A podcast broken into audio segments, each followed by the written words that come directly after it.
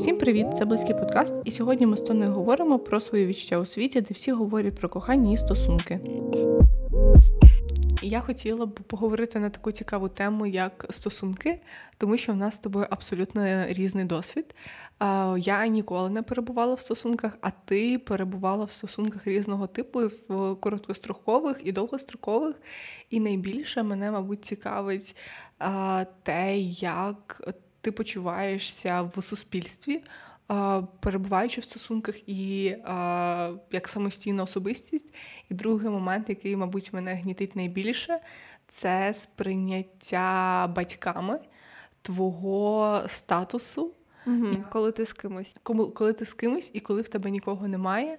Тому що для мене це прям була раніше дуже болюча тема через те, що в підлітковому віці дуже багато людей вони шукають стосунків, і це той період, коли в один момент у всіх з'являються закоханості і партнери або партнерки.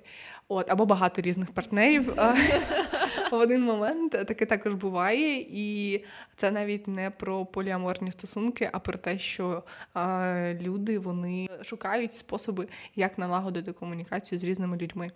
От. І в цей момент в мене в підлітковому віці абсолютно не було бажання шукати собі партнера або партнерку, або будь-кого. Мені було окей із самою собою.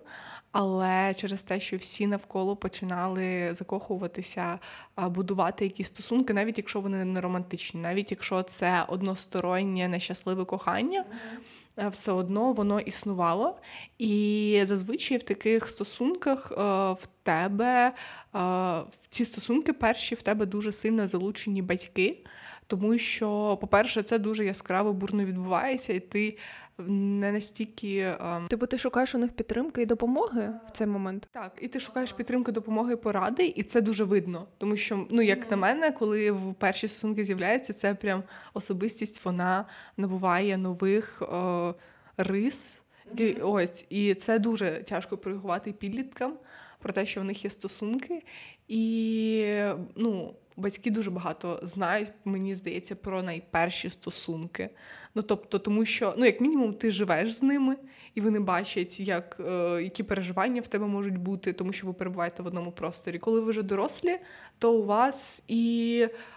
Е, ну, після сепарації, mm-hmm. ну якби залучені не так залучені, так вона е, менша, і в мене ну на мене тисла мама в підлітковому віці, що в мене немає партнера, mm-hmm. і вона намагалася якимись своїми методами допомогти мені знайти цього партнера.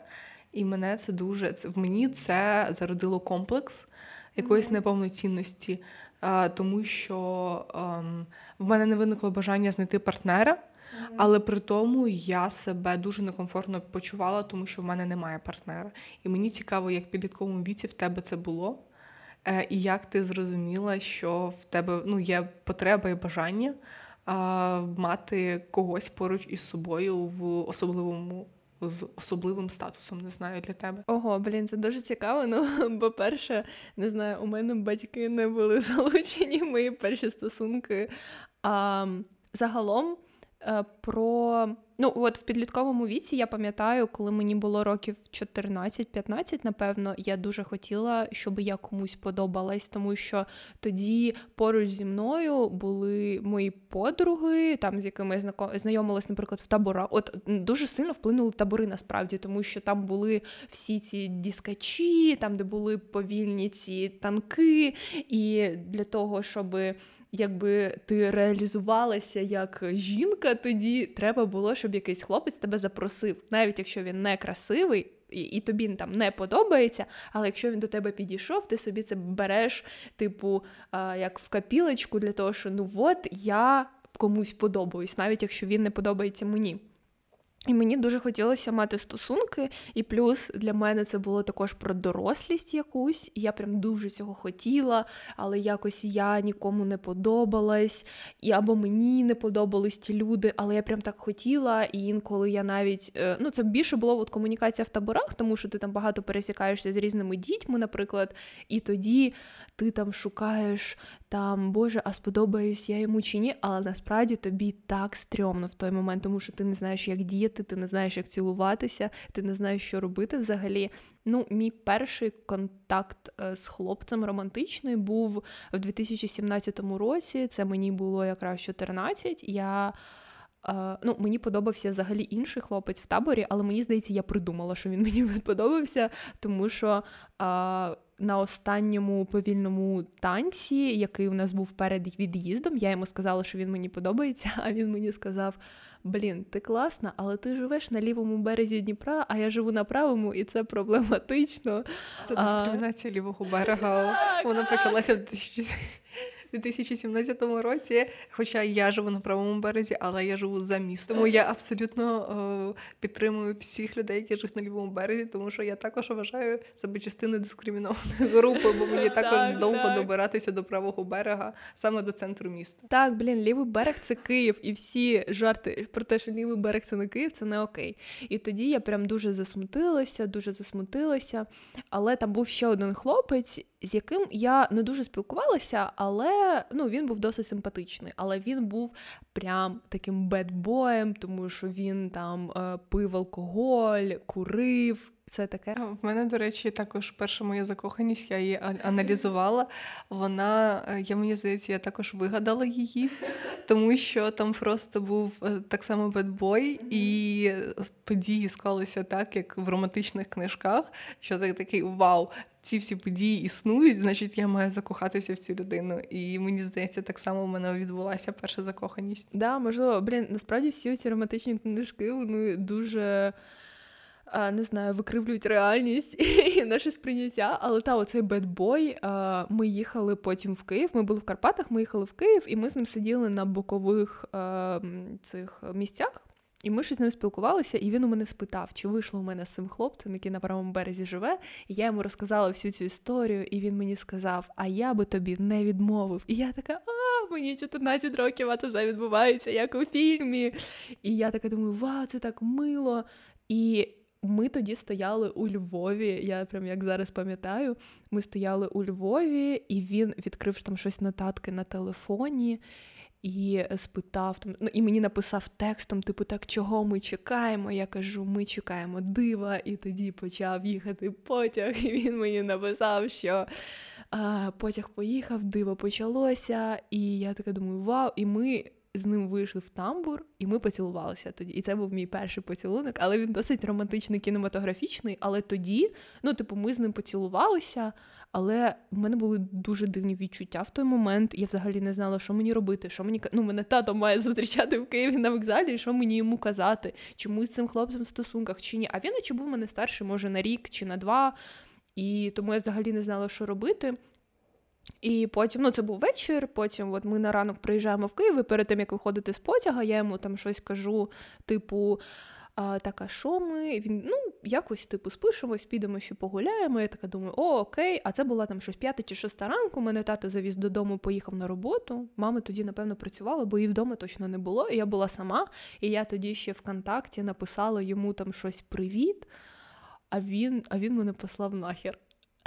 Він мені просто так і написав прямо текстом. Іді, іді нахер щось таке, типу, те, що було, е, типу, буде тобі наука, що один там вечір, нічого не змінює, чи щось таке. Ну, але, ну, типу, я не сильно до нього прив'язалася, але е, ну, я так чуть-чуть трошки погрустіла, але думаю, ну окей, типу, хлопче. Ну тобто, дякую за перший поцілунок е, в кінематографічному, в кінематографічній сценці, але ну те, що ти на моєму житті, я не сильно до тебе встигла прив'язатися. Але насправді це міг би бути досить болючий перший досвід. Бо ти могла б себе накрутити, я неправильно цілуюся, я не так попрощалася. Я не знаю, проявила себе менше, ніж він очікував, і тому йому не сподобалось, тому що навколо мене в мої подруги в 100% випадків той досвід, який ну, до якого про який я знала, і який для мене висвітлювали як перший, він був негативний.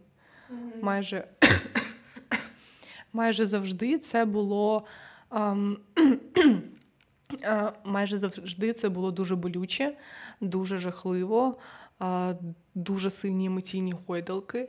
А я, як людина, в якої не так багато ресурсу на чужих людей, я така, о Боже мій, це я маю все переживати. Mm-hmm. Невже ну, це ем, це має так бути, тому що ем, ну, в моїх батьків не такі емоційні сильні богойдалки були. Вони були, ну тому що їм вистачало життя ем, там, малої кількості фінансів.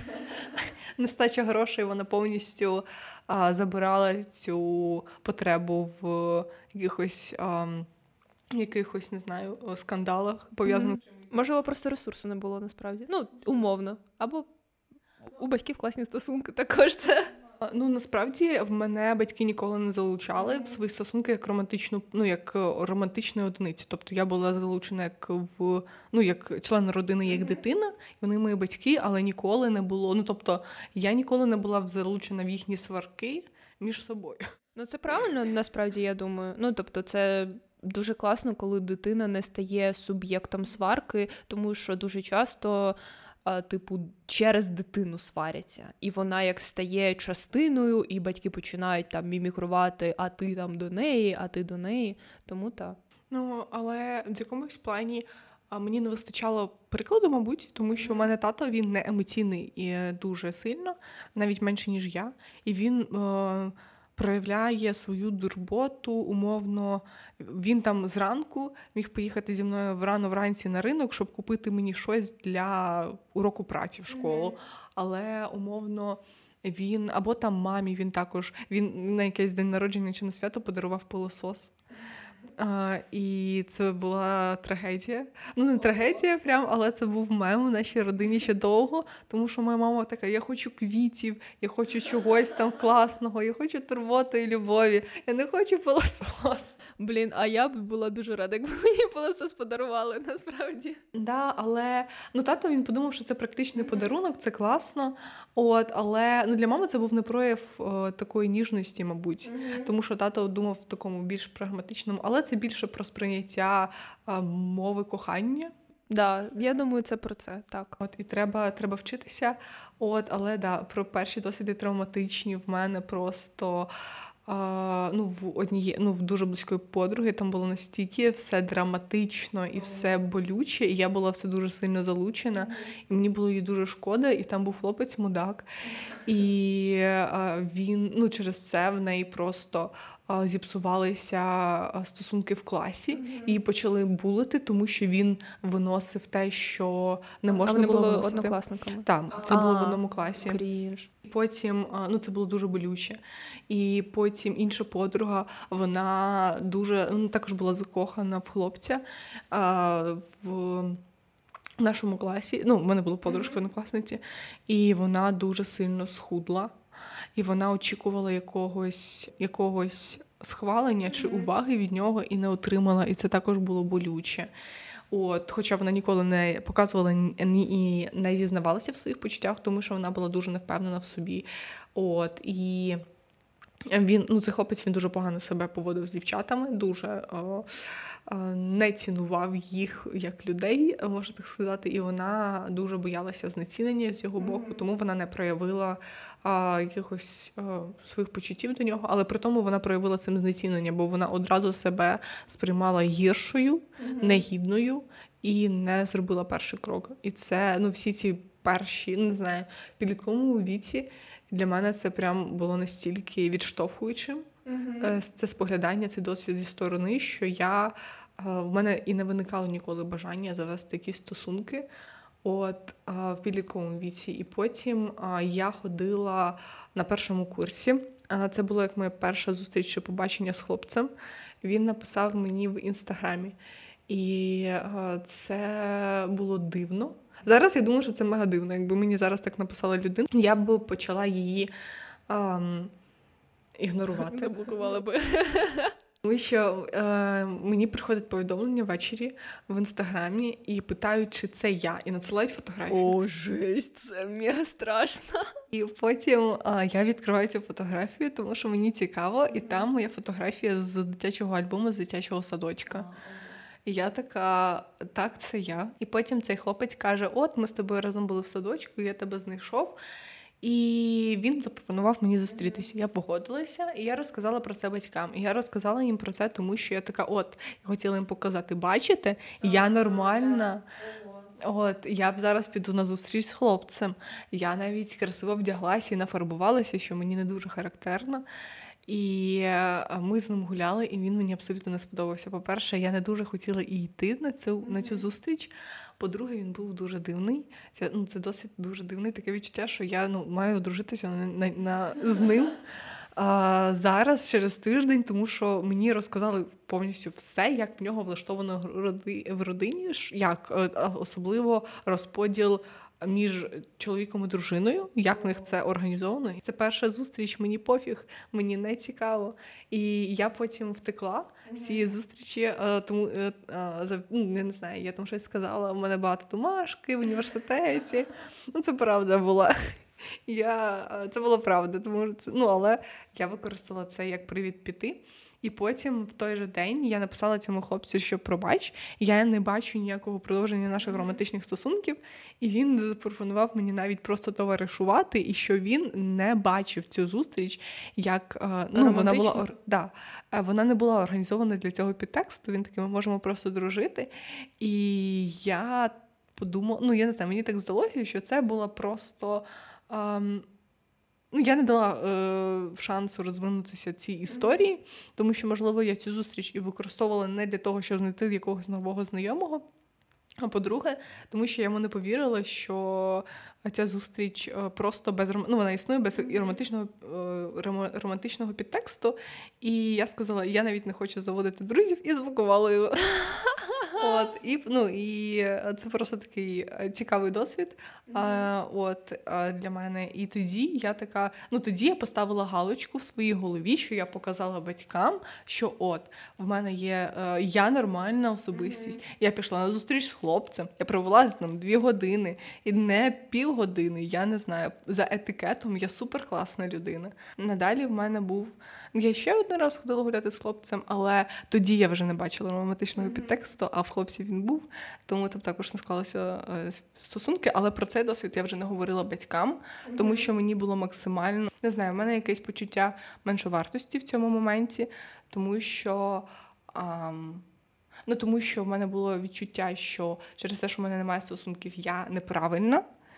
І зараз, наче я відчуваю сприйняття від батьків, що навіть попри стосунки я нормальна людина, але мені все одно страшно в тому моменті, що якщо в мене з'являться стосунки, мабуть, вони мають бути або ідеальними.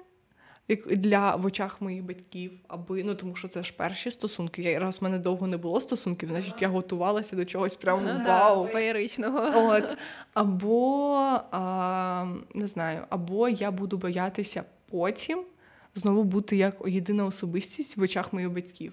Не знаю, якось так, тому що це наче буде відкат. Я знову без стосунків, і мені треба шукати нові. Угу. Ну, у мене досвід, у мене було три чи чотири. Ну, коротше, я перестала рахувати, скільки в мене було стосунків, але ну, не супер багато. Але насправді у у стосунках і без стосунків мене батьки сприймали однаково. Тобто, насправді, і я думаю, що у тебе буде схожа ситуація, що немає розділення про те, чи ти е, їх дитина з зі стосунками, чи ти їх дитина без стосунків, тому що все одно ти з батьками комунікуєш в контексті того, що ти їх дитина просто. Вот. Бо у мене, ну тобто, там, е, коли я зустрічалася з хлопцем і я жила з батьками. Ну, то, звісно, вони про це знали, тому що я була ще неповнолітня, в мене була комендантська година до того, як це стало мейнстрімом, до того, як це стало у всіх українців, окрім тих, хто живе на Закарпатті. Да, е, в мене також комендантська година завжди була, але вона була спричинена не батьками, а громадським транспортом. Е, за місто, о, якби остання маршрутка об 11, і я маю на неї бігти. Тому я тебе ну, не знаю, максимально розумію. Вот. І коли коли в мене з'явилися перші стосунки, на прям найперші серйозні, а не той хлопець з потяга. Вот. То у мене була комендантська година, але тоді мені, ну тобто, коли ти закоханий, тобі там хочеться багато часу проводити з цією людиною, а у мене є обмеження, і я бувало, що порушувала цю комендантську годину, і через це у мене там з батьками е, були якісь дискусії на цю тему. Ну тому що мене хлопець проводжав додому, а інколи прямо типу до дверей. Тобто він мене навіть на ліфті. Під, піднімав, тому що ну, у мене був страх повертатися, типу, пізно ввечері самій. Ну, хоча це було не дуже пізно. У мене комендантська година спочатку була десь до сьомої вечора, потім до дев'ятої стала, і вже там, коли я пішла на перший курс, вона стала до одинадцятої і пізніше. От, зі своїм першим хлопцем я зустрічалася майже три роки. І Ну, тобто, я не особливо з батьками про ці стосунки говорила, не дуже питала у мами якісь поради. Ну, в сексуальному плані взагалі я не говорила про це з батьками. Ну, вони в мене і не питали, і в мене не було потреби з ними про це говорити. Але Ну, єдине, що батьки бачать твої зміни і зміни твого емоційного стану, і коли в тебе все добре, ну їм, звісно, також типу добре, тому що вони раді, що їх дитина щаслива. А коли стає щось не дуже, то я дуже вдячна своїм батькам в тому, щоб вони мені дали той простір. Бо насправді мій перший хлопець їм не дуже сподобався, та й інші також. Вот. Але. Ну, тобто вони е, мені дали простір в тому, що нам не подобається, але головне, щоб ти була щаслива. Але просто в той, і навіть в той момент, коли я переставала бути щаслива в стосунках, вони не казали: О, а ми ж казали, що він не дуже, або там кидай його прямо зараз. Вони давали мені, якби вони ставали моєю опорою і підтримкою в той момент. І от коли мої останні стосунки, які тривали півроку, вони розірвалися минулого року, і в мене прям була дуже сильна істерика перед цим. Я дуже вдячна своїй мамі, яка і сестрі, і які просто просто прийшли до мене в кімнату і просто мене обійняли в той момент. Тобто вони не казали, а я ж казала, що він там якийсь не такий, а я ж казала, що він тобі не підходить, тому що, можливо, вони так думали, а вони просто дали мені пережити це, тому що коли батьки говорять щось погане про твоїх партнерів, коли ти в стосунках і ти там, наприклад, не розумієш, що у вас щось не так, або ну, можливо, у вас і нема чогось не такого, але тоді йде супротив, і ти починаєш захищати, тому що свого свого першого партнера я захищала перед мамою. Ну не те, щоб вона сильно нападала, але коли в неї там були якісь такі чи жарти, чи щось вона там таке казала, я намагалася висвітлити його в найкращому його вигляді. Але потім, вже ну там зараз, наприклад, аналізуючи, я розумію, яким він був насправді. І ну що, звісно, мама була права, але мені треба було це пережити самій. От, І тому я думаю, що. Батьки сприймають своїх дітей, коли діти в стосунках однаково насправді, тому що для батьків головне, щоб їхня дитина була щаслива. І якщо їх дитина щаслива без стосунків, то і батьки, і батькам добре. Ну тобто, бо це ж не батьки зустрічаються з твоїм партнером, це не вони вибудовують комунікацію, там спілкуються, сваряться і все таке. Це просто батькам головне бачити умовно результат цього всього. Але я також вважаю, що цінним, що коли батьки бачать, що тобі не окей. Е, в ну, зазвичай це коли тобі не окей з партнером то вони, типу, не давлять на тебе. А, Або деякі батьки, яким навпаки подобається партнер. От у маминих подруг є такі типу ситуації про те, що коли вона нещаслива у шлюбі, але їх батькам подобається їх партнер, то вони кажуть, да хто да хто тебе візьме, да кому ти треба, да дивись він такий, і ну там, можливо, е, ну, якісь там особисті вже це справа особиста цих, ну тобто жінок, які залишаються, але батьки дуже тиснуть. І тому я вважаю, що для батьків дуже важливо давати простір, простір помилитися і простір бути щасливими, і простір обирати, навіть якщо ти щасливий, але ти розумієш, що тобі партнер не знаю, більше не підходить, або а, ти не готова миритися з якимись його умовними недоліками, які там тобі не підходять, або коли він не змінюється, чи щось таке, що ти як, яким би він не знаю, красивим, багатим і перспективним не був, що ти можеш від нього піти, і ти не будеш не такою тебе не не полюблять ще раз. І тому. Тому так, я вважаю, що батьки мають стати просто опорою. І їм головне, щоб дитина була щаслива.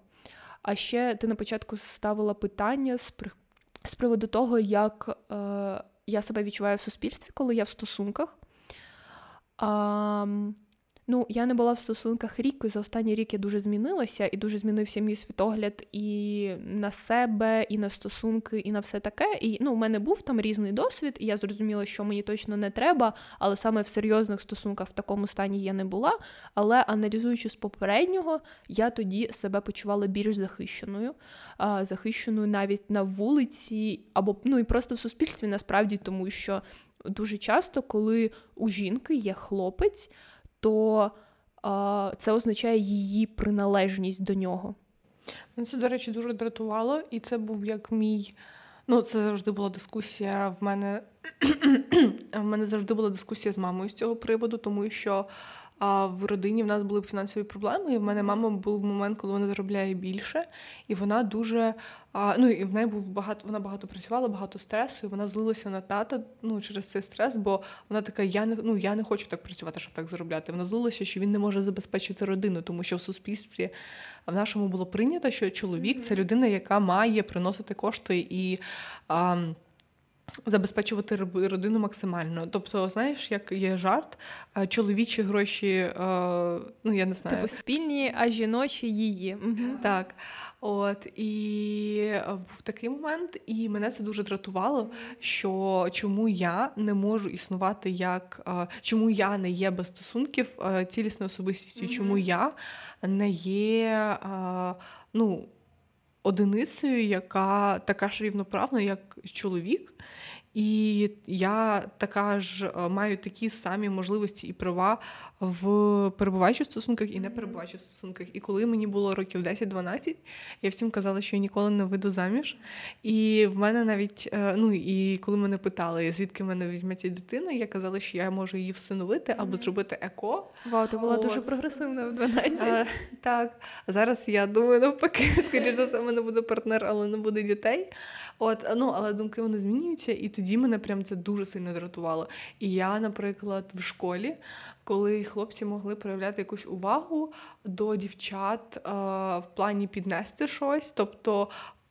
Проявити свою силу і мужність, або е, коли там до мене ну був у мене однокласник, який до мене проявляв увагу, він так само робив, або просто через якісь правила етикету умовні, що хлопець має донести стільчик, хлопець має там не знаю зробити.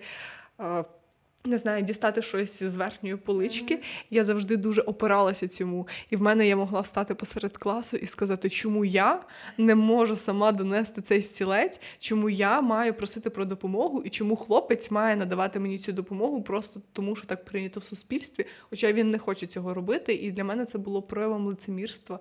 Я прям дуже сильно цьому опиралася, і мене це дуже дратувало. І для мене, мабуть, я також сприймала. Я не хотіла бути ну як е, я не хотіла втрачати статус mm-hmm. свій в суспільстві. самостійності.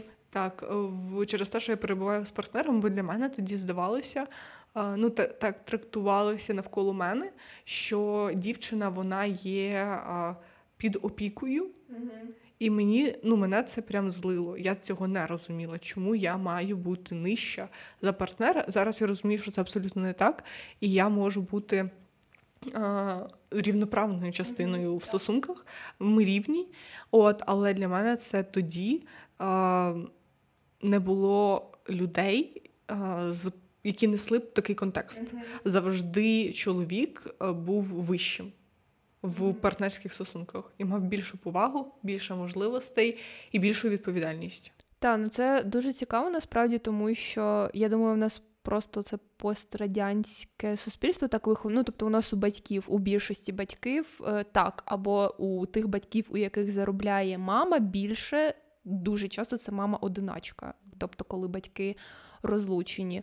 Ну, у мене також насправді я е, мої.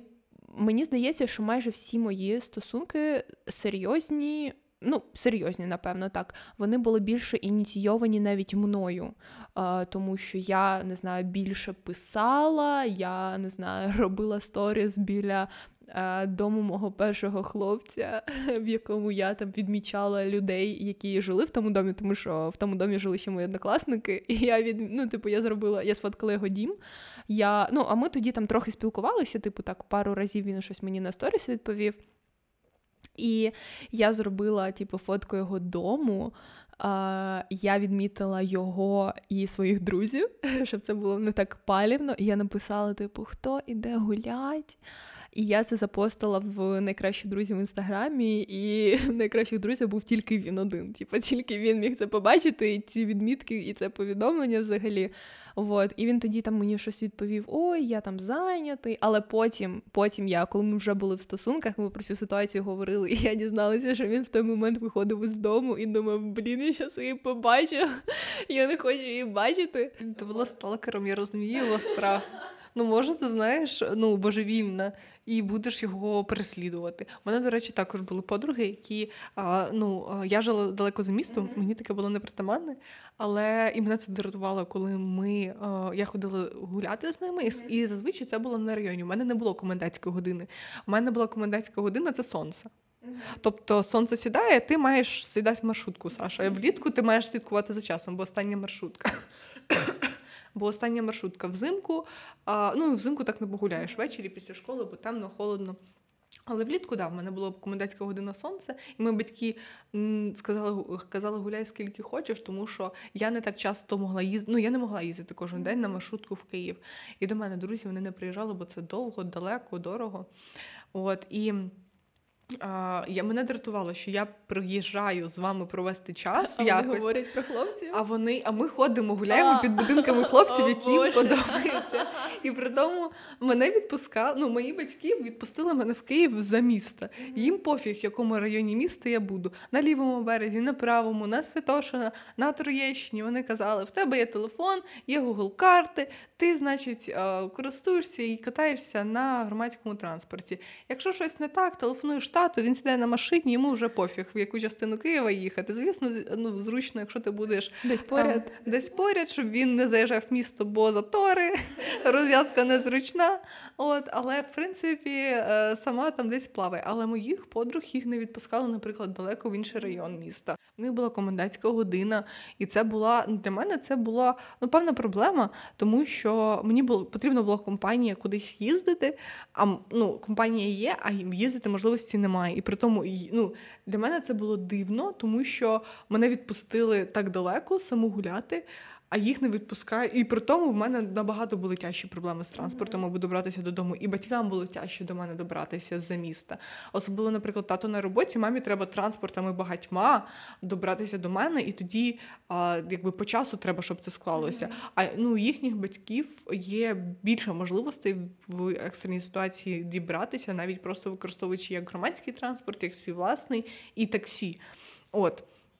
І мене це так дратувало, що ми ходимо під будинками хлопців, які їм подобаються, або ми знаємо, що в цей або вони знали, що в цей час цей хлопець має грати з кимось в м'яча, і ми намотуємо круги навколо того, там де він знаходиться. І я така, я знаю цей район, я ходжу сюди в школу, я знаю ці всі панельки. Це не красиво, це не цікаво. Я. Ну, блін, я хочу кудись в інше місце, я хочу займатися іншим місцем. А ми гуляємо, і коли цей хлоп... І причому мене завжди це так дивувало, ми гуляємо навколо, намотуємо круги, щоб привернути увагу. Але коли цей хлопець гіпотетично може нас помітити, я маю стрибати в кущі і ховатися, щоб мене не побачили.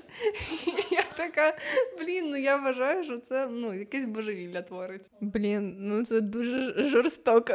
Я дуже співчуваю, що твої подруги таке робили з тобою. Але так, ну ці от переживання з приводу хлопців, ну вони є. Але я думаю, я свої перші стосунки я сама додавила. Ну, з цієї сторони це не дуже конвенційно правильно, тому що у нас має хлопець залицятися, але я думаю, ну, типу, я перша писала, та він мені наче запропонував першим там погуляти, і ми з ним пройшлися, там щось все таке. Але ну, він мені тоді дуже подобався, дуже подобався. І я думаю, навіть те, що ми з ним почали зустрічатися, це був як якийсь, е, не знаю, е, я ніби сама для себе аля реалізувалася, тому що є хлопець, якому, який мені подобається, і я хочу умовно зробити так, щоб я йому сподобалась. Тобто, ну, це не означає, що я там була не собою, але умовно я. Е, я приходила в його інфопростір, тому що я йому там щось писала, я дивилася розклад, його розклад і ходила там під кабінетами, де він був, або знала, коли ми а, з ним не знаю, пересічемося на сходах. Але в той момент я робила все, щоб не дивитися йому в очі. Я там дивилася в телефон або з кимось спілкувалася, дуже зацікавлено. От, І тому я це все сама продавила, але саме в стосунках. Я думаю, я все одно була сильніша в якихось моментах, але ну, загалом я не знаю, напевно, робила так, щоб був сильніший він, е, тому що мені. Ну, я не знаю, з чим це пов'язано. Може, мені це просто так подобається, коли чоловік сильніше за мене. Тобто в якихось, ну тоді я вважала, що мені не вистачає чогось. Наприклад, я боялася йти ввечері додому, і чоловік був тією горою, який мене проведжає додому, і мені з ним не страшно. Але при цьому мені не було страшно не те, що я була впевнена, що він мене зможе захистити, а те, що я думала, що до нас навіть не зможуть пристати, тому що умовно у мене є хазяїн, який мене захистить. І я це усвідомлювала, я цим користалася. І потім е, насправді, от перше розставання. У мене, у мене, напевно, майже всі розставання відбувалися так, що я переставала любити людину, але усвідомлення раціональне цього воно приходило пізніше, після того, як ти перестаєш її любити. І найтяжчим в той момент, от під час моїх перших, першого мого розставання, в мене прям був якийсь дуже жахливий емоційний стан, я щось плакала але найтяжче мені було, типу, страшно повірити в себе, те, що я зможу реалізуватися сама. Типу, у нього тоді не було якби такої роботи, він не дуже багато заробляв, але в мене там тоді були тільки. Тільки стипендія, тому що я вже тоді була на другому курсі, наче да, на другому. Вот. І мені було страшно, типу, залишитися самі і умовно самі виживати в цьому світі, тому що я тоді, ну, у мене не було роботи, я не знала, куди мені рухатися. Я жила з батьками, а він умовно був тим простором, який не знаю, заплатить за мене в ресторані, повезе мене на машині а, кудись гуляти, тому що у нього є права, і він там бере у своєї мами машину і кудись мене везе. І мені найстрашніше було позбутися оцього відчуття безпеки і то того, що я ніби перекладаю якусь свою відповідальність на нього. Ну, тобто там за на гроші, наприклад, те, що він заплатить за мене в ресторані або щось мені там подарує. Вот. І я пам'ятаю, в той момент сиділа в кімнаті, щось я може навіть плакала, і до мене прийшов мій тато і спитав, типу, що сталося. І я йому пояснила, що ну, напевно, ми будемо з ним розставатися, але мені страшно. І він у мене спитав, а чого? І я йому це сказала про машину і про гроші. І тато сказав, Тоня, ти чого взагалі? Ну, типу, Тоня, в сенсі, що це взагалі за штуки? Ти там супер е, чудова, типу, дівчина, і ти абсолютно зможеш себе реалізувати. Ну, типу, ти думаєш там про те, що а, він, ну тобто, і, і і, в нього тоді навіть не було роботи, а, але я думала, ну от ще трошки, і він зможе. Тобто, і все одно я оце перекладала. Відповідальність на нього, тому що я не вірила в те, що я сама в суспільстві зможу реалізуватися настільки, щоб мені було безпечно, щоб я могла себе забезпечувати і все таке. І коли мені тато про це сказав, я така думаю, блін, а в натурі? Ну реально, ну що взагалі я собі не думала. І Через те, що в мене був такий досвід, мої другі стосунки, які тривали півроку, які прийшли от минулого е, минулого року, ми розійшлися. Мені було легше е, вийти з них, тому що я ну, у мене вже була оця віра в себе. Ну тоді не знаю, у мене вже була трохи більша стипендія. Я а я вже тоді роботу знайшла, я вже тоді працювала, і тому у мене була оця фінансова стабільність і оця віра в те, що я можу реалізуватися. І тобто я ніби, коли я шукала партнера собі, я себе уявляла, ніби я стільчик, у якого не чотири ніжки, а три. І тобто, що партнер має стати для мене а, от тією частиною, тим пазликом, яка мене повністю доповнить. А насправді я вже повна, я вже повна і без партнера. А партнер ну, партнерські стосунки вони існують для того, просто щоб тобі давати щось нове і тебе підтримувати і надихати, а не для того, щоб партнер ставав частиною тебе, і ти була повноцінною, тому що ти повноцінна і без партнера. Ну, я зараз без партнера а, рік, і я абсолютно повноцінна і реалізована жінка. Я себе так вважаю зараз. Вот. І тому це ну, у мене це от прийшло, по-перше, з досвідом, по-друге, от з підтримкою мені дуже допомогло це. І по-третє, це з тим, що я почала просто вірити в себе і почала розуміти, що я нормальна табуреточка, а не якась крива і кособока. Справді це зовсім інший погляд від мого, тому що в мене ну, ти говориш, і я така, блін, а я навпаки боюся втратити цілісність. Я боюся ну тобто е, зараз я от стільчик, в мене є чотири опори, вони міцні, я в собі впевнена. Я не вважаю себе окремо як особистість окремо сама, коли я сама собою, я не вважаю себе повноцінною. І е, ми, от в мене є, але я не впевнена в цих опорах в собі, і мені страшно, що партнер він може замінити ці опори, і потім мені буде доведеться їх відновлювати. І це ну страшно. Ну е, тобто ти йдеш в стосунки, аби набути, а мені страшно йти в стосунки, тому що я боюся втратити.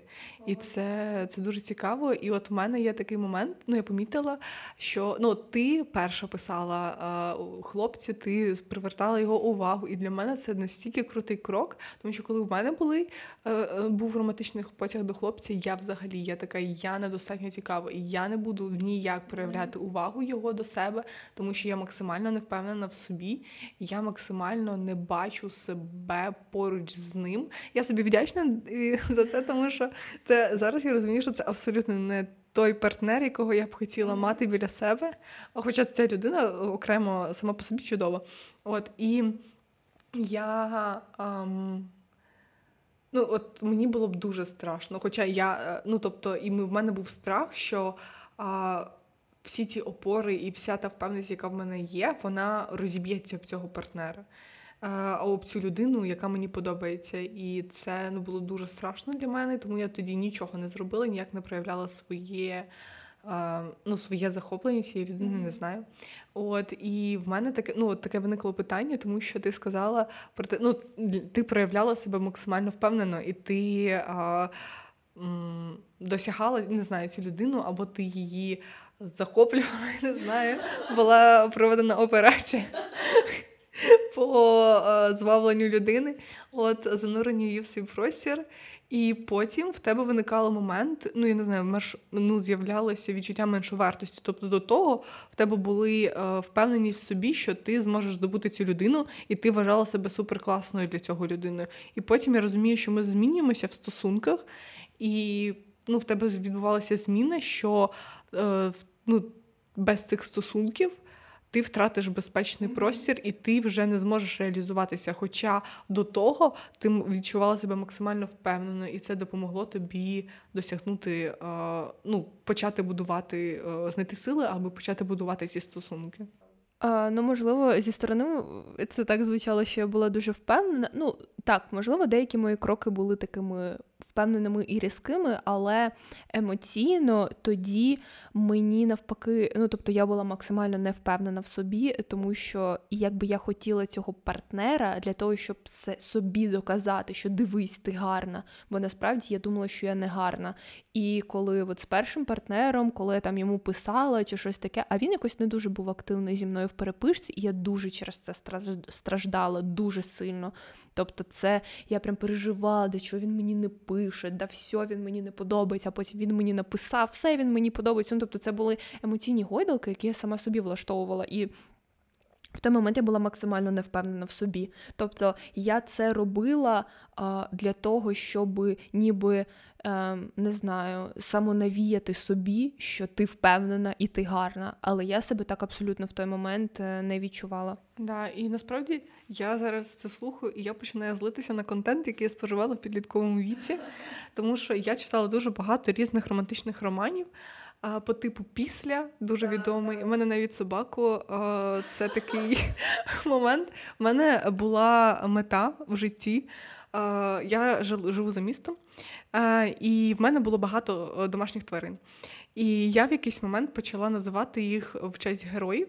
Книг, яких я читаю в той момент, коли вони з'являються. І в той момент, коли в мене я була в восьмому класі, в мене з'явився пес Хардін. Мої батьки були дуже злі на це ім'я, тому що це складне ім'я для собаки. Його не не, ну, не зручно кликати, і мама називає його Хард, тому що це легше. Повністю Хардін. І ну, в мене так звати собака, це такий цікавий факт.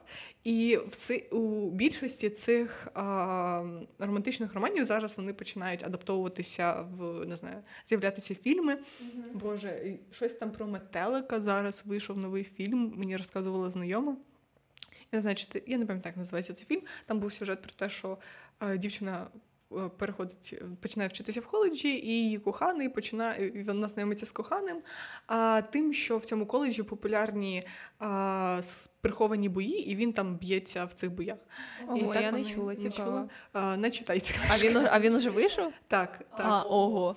Е, ця, ця, І там, а там ще я прочитала майже всі книги цієї серії, тому що в цього чувака п'ять братів. І в кожного з них має бути дівчина. І в мене була взагалі серія книг. Я прочитала 23 книги такого жанру. Там була серія про одних людей, потім про інших людей, і потім була третя серія мікс зустрічі дітей цих двох всесвітів. І це я прочитала, і там завжди була дівчина сіра мишка. Завжди вона була з небагатої родини, завжди вона вважала себе негарною, некрасивою товстою. І лише після того, як в неї закохується найкрасивіший, найрозумніший і найбагатший чоловік, вона починає лише після того моменту виявляється, що вона мега красотка, в неї всі закохуються.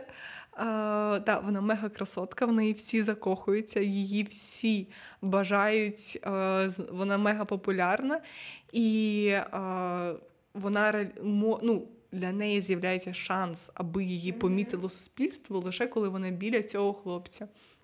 І зазвичай це дуже токсичні стосунки, там завжди є емоційні гойдалки, і я вважаю, що цей контент треба заборонити, тому що це жахливо. І, Але тоді я сприймала це як щось цікаве і хороше, але потім, ну, через те, що а, я бачила, у мене подруга була, в якій оцей був травматичний досвід, дуже а, вона а, я їй порекомендувала прочитати після. І я так себе звинувачувала, тому що вона почала інтерпретувати ці події. Да, ага. Вона сказала, ну тому що вона була мега хороша мега світла і класна. І зараз вона є такою особистістю, вона супер хороша. Але цей хлопчик він був бедгай, і вона така, я його виправлю, я йому допоможу, я стану для нього опорою. І вона через це дуже а, обпеклася. І я побачила, що цей досвід, ну, завдяки чужому досвіду, я побачила, що цей досвід не працює. Але в, в контексті моєму тоді в мене не було жодних прикладів інших стосунків, іншого прикладу а, нормальних відносин. Тому що завжди це а, дівчина вона починає ну, вона а, починає відчувати себе меншою. І тільки партнер може заповнити цю. Ну, е, партнер може е, зробити її більшою особистістю. не знаю, як це сказати в суспільстві, підкреслити те, що вон підкреслити всі її переваги. Без без партнера її переваг не існує. Без партнера вона не красива, вона не розумна, вона е, ніяка. І точно, е, ну і мене це тоді почало лякати. Ну тобто, я зрозуміла, що мені це не відгукується, тому що я себе нормально почуваю от з самою собою, але не було жодного прикладу контексту, от в реальному житті, що є рівноцінні стосунки, ну тобто між партнерами. І потім в одні стосунки, які я бачила, такі. Е, я ходила в медичну школу, і в нас там була викладачка, вона була молода. Їй там зараз 28 чи 29. Це було 5 років тому, їй було там умовно 23-24 роки, і в неї були класні партнерські стосунки, вони були супер рівні в стосунках. І для мене це стало сильним прикладом тоді. Тобто я така, вау, якщо я хочу стосунки, то я хочу такі. Але я не була залучена сильно в їхні стосунки. Тобто я mm-hmm. чула її якісь фідбеки, я бачила якісь фотографії, рідко вони постили разом фотографії в соцмережах, і тому в мене не було чіткого бачення того, які вони насправді. Так, угу. і я не знала, як. Ну тобто, я така, ви рівні, ви от такі, але як це створити? Як ви створили між собою ось це? В мене не було е, механізму. В голові, як це зробити. І тому я цього не робила, тому що мені було дуже страшно опинитися учасницею емоційних гойдалок і токсичних стосунків. Ого, ну е, дуже цікаво, насправді, що всі ці книжки про кохання, бо я також читала дуже багато. Я їх дуже любила, особливо в підлітковому віці. Я там інколи деякі а книжки, які ще не були перекладені російською, тоді, на жаль, тому що такі книжки більше росіяни не знаю, перекладали чи читали. І тому я собі купувала їх на Амазоні і читала англійською. Ну тому що вони досить просто написані, і тому що я не могла дочекати там чекати ці півроку чи рік, і мені треба було прямо зараз дізнатися, як закінчилася ця трилогія. Якась Я також так робила, але так робити не можна. Я знайшла метод, як красти книжки з Амазону. Я зламала Амазон. Ну це не зовсім там є. Е, бібліотека, яка допомагає, ну, ресурс, який допомагає тобі ці, тому що більшість цих книжок є в онлайн форматі, воно допомагає е, десь знаходити цей, е, цю хмару. З сховищем, і воно краде звідти книжки. Я крала книжки, так не можна робити. От, а, Але я рада, що це були не українські, не україномовні книжки, і я не руйнувала книжковий ринок в Україні. Тільки на просторах е, не знаю, Америки, Британії, англомовного світу. Жесть, Саша, ти тупо кібербулер Амазону, я не знаю. Да, Я е, кіберзлочинниця. Це це погано, не, не можна так робити, але в мене не було грошей, в мене не було грошей бідні дівчата з України, які хочуть читати романтичні книжки англійською мовою, тому нам треба робити таке. Але та насправді це не дуже добре. От. Ну і про приклад хороших стосунків, напевно, у мене такого прям не було. Ну, знаєш, не було такого потужного прикладу, як я хочу. В мене був приклад, як я не дуже хочу. Були книжки, але, до речі, я їх не дуже ототожнювала з реальним світом. Ну, звісно, мені хотілося такого накачаного бедбоя, е, таким, який є кожен перший хлопець з таких романтичних книжок. Але я не сильно ну і мені хотілося насправді ще бути. Типу, щоб е, чоловік був домінантом, тому що в багатьох книжках або майже всіх там чоловік він мільйонер, у нього кучу грошей, кучу влади, а вона не знаю, вона цнотлива, якась там оця сіра мишка, і він її бере під своє могуче крило, і вона стає, не знаю, супер там переродженим феніксом, і потім у них все добре, кучу дітей. І наступна книжка про його брата, там, де відбувається все дуже схоже схоже. От, у мене такого не було, але все одно в мене була потреба того, щоб чоловік в якихось планах був вищий за мене, тому що мені мені так комфортніше, але я не знаю, чи це зумовлено, можливо, якимось соціальним тиском, або цими книжками, або контексті, в якому я зростала. Не знаю, до речі, тому що. Якщо мої партнери, які в мене були, вони були вище там за мене, не знаю, у нього є права, і він може машину водити, там, чи він а, пише музику і заробляє, чи а, не знаю, він там щось цей, але в емоційному плані завжди я була сильніша, і насправді в результаті це було визначнішим. Ну тобто я намагалася навіть трошки себе пушити для того, щоби робити його в своїх очах домінантом, тому що мені цього хочеться. І, можливо, мені було б цікаво побути в стосунках там, де ми на одному етапі розвитку, але не знаю, все одно, ну, тобто емоційного. Але все одно мені би, напевно, хотілося собі партнера сильнішого, ніж я, тому що мені здається. Ну, можливо, сильнішого навіть не завжди емоційно, а скоріше там не знаю, фінансово чи не знаю, більш кар'єрно реалізованого, але насправді, от коли я зустрічаю таких хлопців, от з одним у мене Бо наче тягнутися до них. Ну так, да, щоб тягнутися до них, і щоб все одно відчувати, що вони сильніше, ніж я. І ну не знаю, мені мені просто ну мене це навіть сексуально збуджує, коли я відчуваю, що чоловік він впевнений. Ну, напевно, от я це ще аналізувала, бо в мене нещодавно була ситуація, що там на мене підписався. Хлопець в інстаграмі, і він, наче, типу, там прикольний, реалізований, все таке, але емоційно, там як він переписується, чи я бачу, що він постить. І я така думаю, блін, ну да, звісно, в тобі є позитивні якості, які мені подобаються, тому що ти там більше, ніж я заробляєш, ти живеш в центрі Києва, в тебе є машина. Але емоційно я дивлюся на тебе, і я взагалі з тобою не хочу комунікувати. І тому ну, мені зараз подобається, що я це аналізую, а не починаю тягнутися за отими позитивними якостями, які я там собі побачила, тому що він домінант. Вот. І тому. І тому так, ну мені хочеться партнера сильнішого, ніж я, але я зрозуміла, що насправді ця сила для мене більше ну, на даному етапі мого життя вимірюється більше не в фінансах і реалізованості матеріальній, а в емоційній. Тобто мені було приємно комунікувати з людиною, яка впевнена в собі, яка знає, що вона хоче. Ну тобто, і там це не особливо, не знаю, я там я все, а ви ніщо. Ну тобто, коли це не приведено до критичної якоїсь планки, але коли людина здатна до саморефлексії і вона розуміє, на що вона ну, тобто оцінює свої реальні сили, а не коли каже, я там чмо, я нічого не зможу, я там е, не знаю, працюю на роботі, яка мені не подобається. А, Ну тобто, ніби просто в такий момент людина ніби сама себе типу, занижає. А мені би хотілося партнера, який. Uh, ну, тобто, ну не знаю, ну, типу, сказати, відповідає моєму рівню, ну таке. Ну, просто я вважаю себе достатньо і в нас буде зрілою, на uh, тому що я багато над цим працюю, на яку ви зможете і мені би хотілося собі партнера такого, щоб ми для вас один одного тягнули. І яку і ви готові те, щоб я віддати, аби підтримати тобто, наш контент. Коли я кажу про домінант, в сексуальному плані мене це збуджує, і мені це подобається. І тому, якби мені би хотілося такого партнера, який мене приваблює ще й сексуально.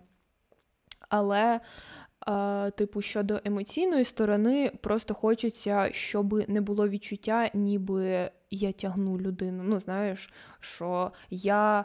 Перекладаю на себе там якусь відповідальність за те, що він думає, чи хочу йому допомогти, не знаю, повірити в себе, хоча він сам в себе не вірить, і поки він сам до цього не прийде, то я йому нічого не зроблю.